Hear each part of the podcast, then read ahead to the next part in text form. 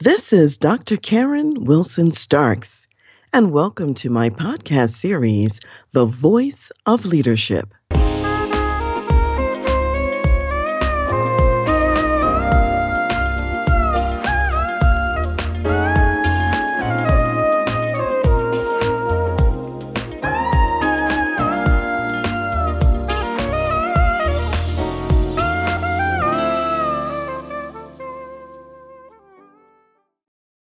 Today I'm talking about slain civil rights leader Medgar Evers from Jackson, Mississippi. And he truly was an icon in the civil rights movement. He was born in Decatur, Mississippi on the 2nd of July in 1925, and then he was assassinated on the 12th of June 1963 at only 37 years old. He was a father of three children, two sons and a daughter, and he was married to his wife, Myrlie Beasley Evers, who also later in her life was active in the civil rights movement. So, I want to just say a little bit about Medgar Evers and his background. And first, I'll just share a quote.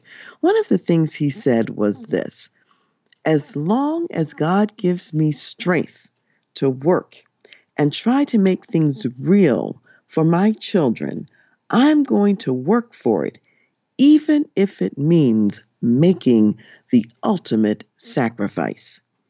And of course, he probably did not know he was uttering prophetic words as he did have to make that ultimate sacrifice. So let's just dial in a little bit of information about him. He served in World War II as a soldier and he went to Germany and he was involved in France at the Battle of Normandy.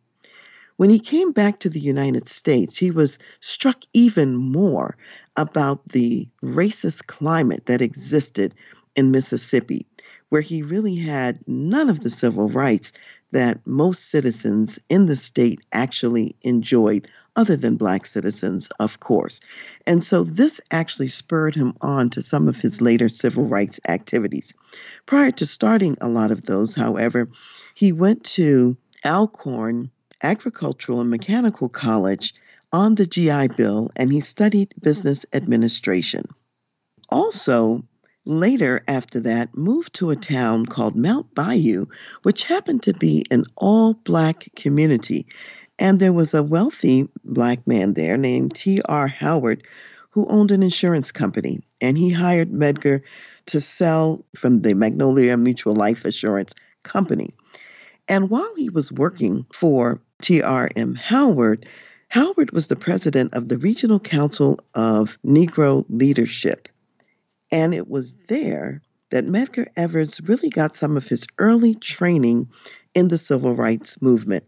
So, one of the activities they were involved in was a gas station boycott. And they had signs that said, Don't buy gas where you can't use the restroom. And of course, back in those days, Black patrons were not allowed to use the restroom in most public facilities, including gas stations, and this made it very difficult if you were doing any interstate or cross state travel. And so he was, in essence, marshaling the forces of the people to say, we have some economic clout and ability. Let's not use our money to support institutions that oppress us in various ways. And so that was kind of like some of his early days in the civil rights movement. Now, in February of 1954, he decided to apply for admission to the University of Mississippi Law School. At the time, the school was segregated and they refused to admit him, even though Medgar Evers was a very intelligent man and he had all kinds of academic accolades and certainly would have been admitted if it had been based on the strength of his academic record.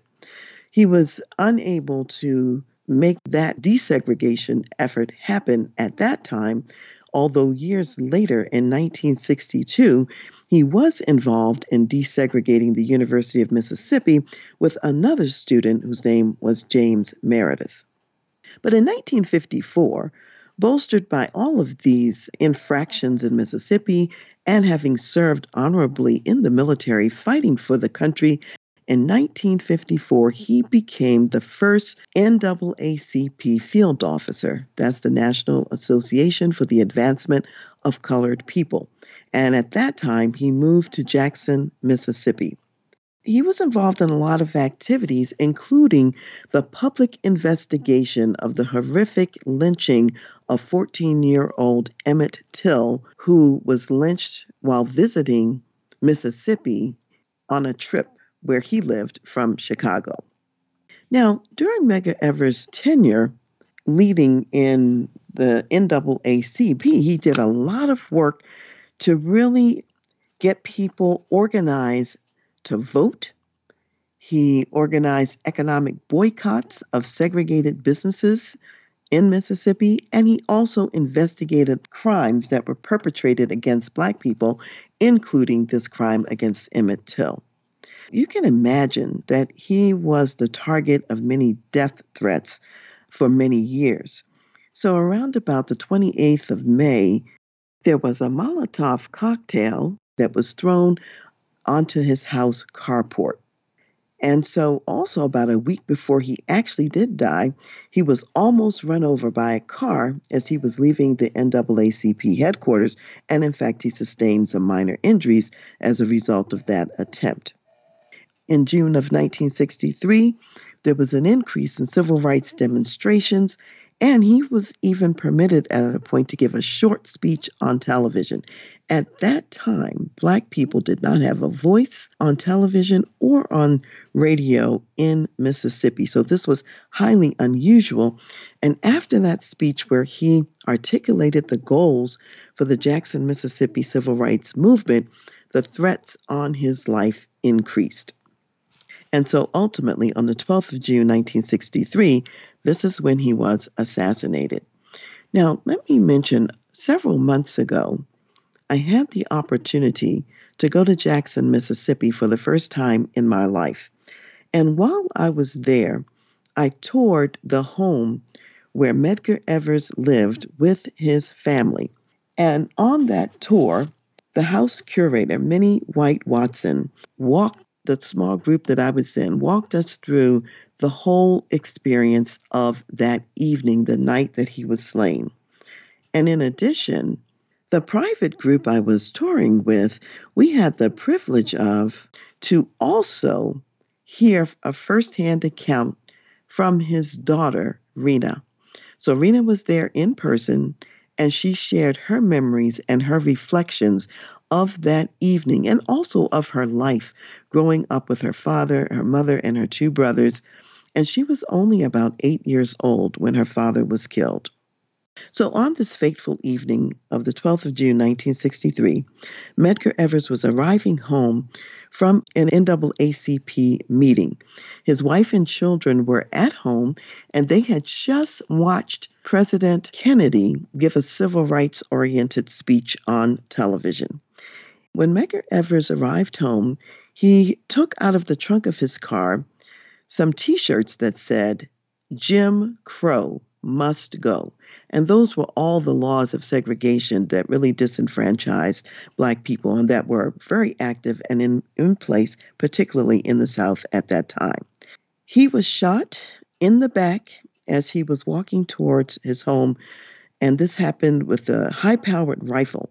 The rifle was so high powered that the bullet went through him, went into his home. It ricocheted off various places in the home, including on the refrigerator. And to this day, you can see the indentation on the refrigerator where that bullet hit. Once he was hit, he staggered for about maybe 30 seconds or so, and then he collapsed. And within an hour, he was pronounced dead at the hospital. Now, as a military man, he had trained his family on what to do in the event of various crises. So when the family heard gunshots outside, his children, they headed to the bathroom to take cover in the bathtub. But then his wife heard a thud outside and she went to the door. And that's when she saw her husband there on the stairs. And some neighbors also fired some shots to hopefully chase away the person who was firing shots at the home. And those two neighbors came over to help in the situation. And they used a mattress from the daughter's bed to actually transport him to the hospital. After his death, he was uh, buried at the Arlington Cemetery on the 19th of June. When you go to the home now and you tour the home, you will see his blood is still on the concrete carport outside of the home.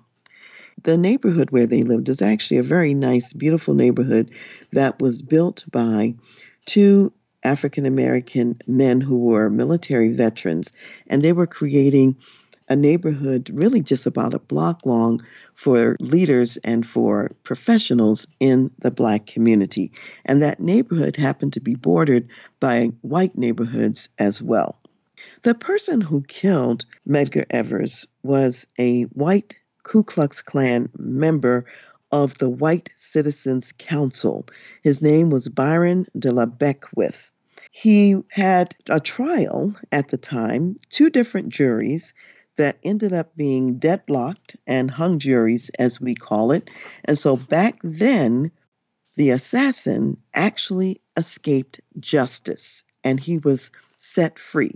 Also, at that time, the governor of the state appeared in the courtroom, shook the assassin's hand, and he received really star treatment as if he was really not a criminal. And even later, he ran himself for lieutenant governor. So that just gives you a little bit about the climate at the time when Medgar Evers was living.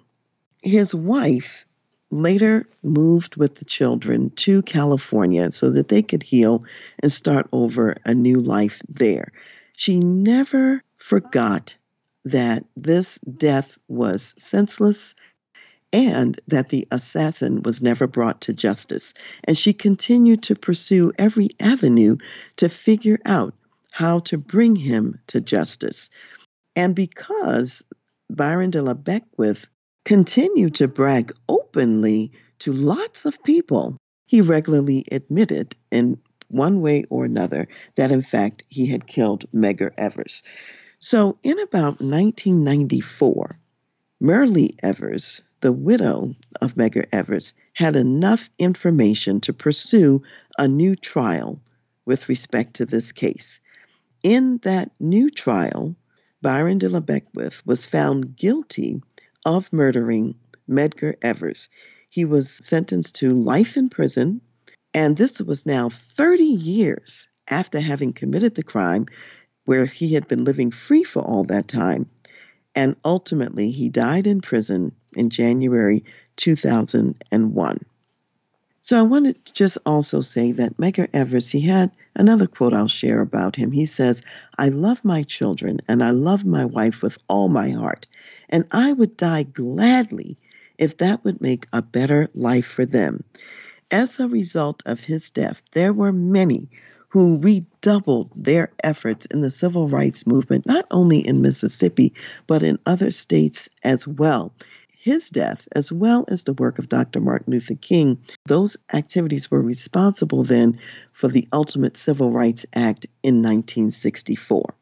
And Medgar Evers says you can kill a man, but you can't kill an idea. So even though he may no longer have been there, his thoughts, his work, and other people in the movement were still present. And I'd like to just say that he is a hero that we don't hear of as often anymore.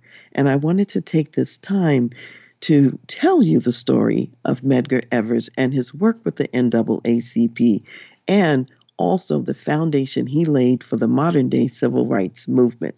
And I will close today's segment with another quote from him where he says, The Negro has been here in America since 1619. And that's 30, 344 years. This is at the time he wrote it. He says, He is not going anywhere else. This country is his home. And he wants to do his part to help make his city, state, and nation a better place for everyone, regardless of color and race. So I just encourage you to think about what is that next chapter What can you do to make your city, state, and nation a better place for everyone?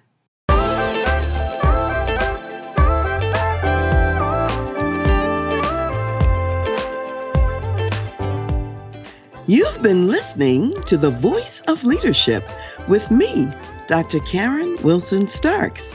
And I want to give a special thanks to jazz saxophonist Ron McMillan for granting us permission to use his gifted music on our show. Thanks for listening, and remember to go to my website, transleadership.com, for more strategies, insights, and leadership resources.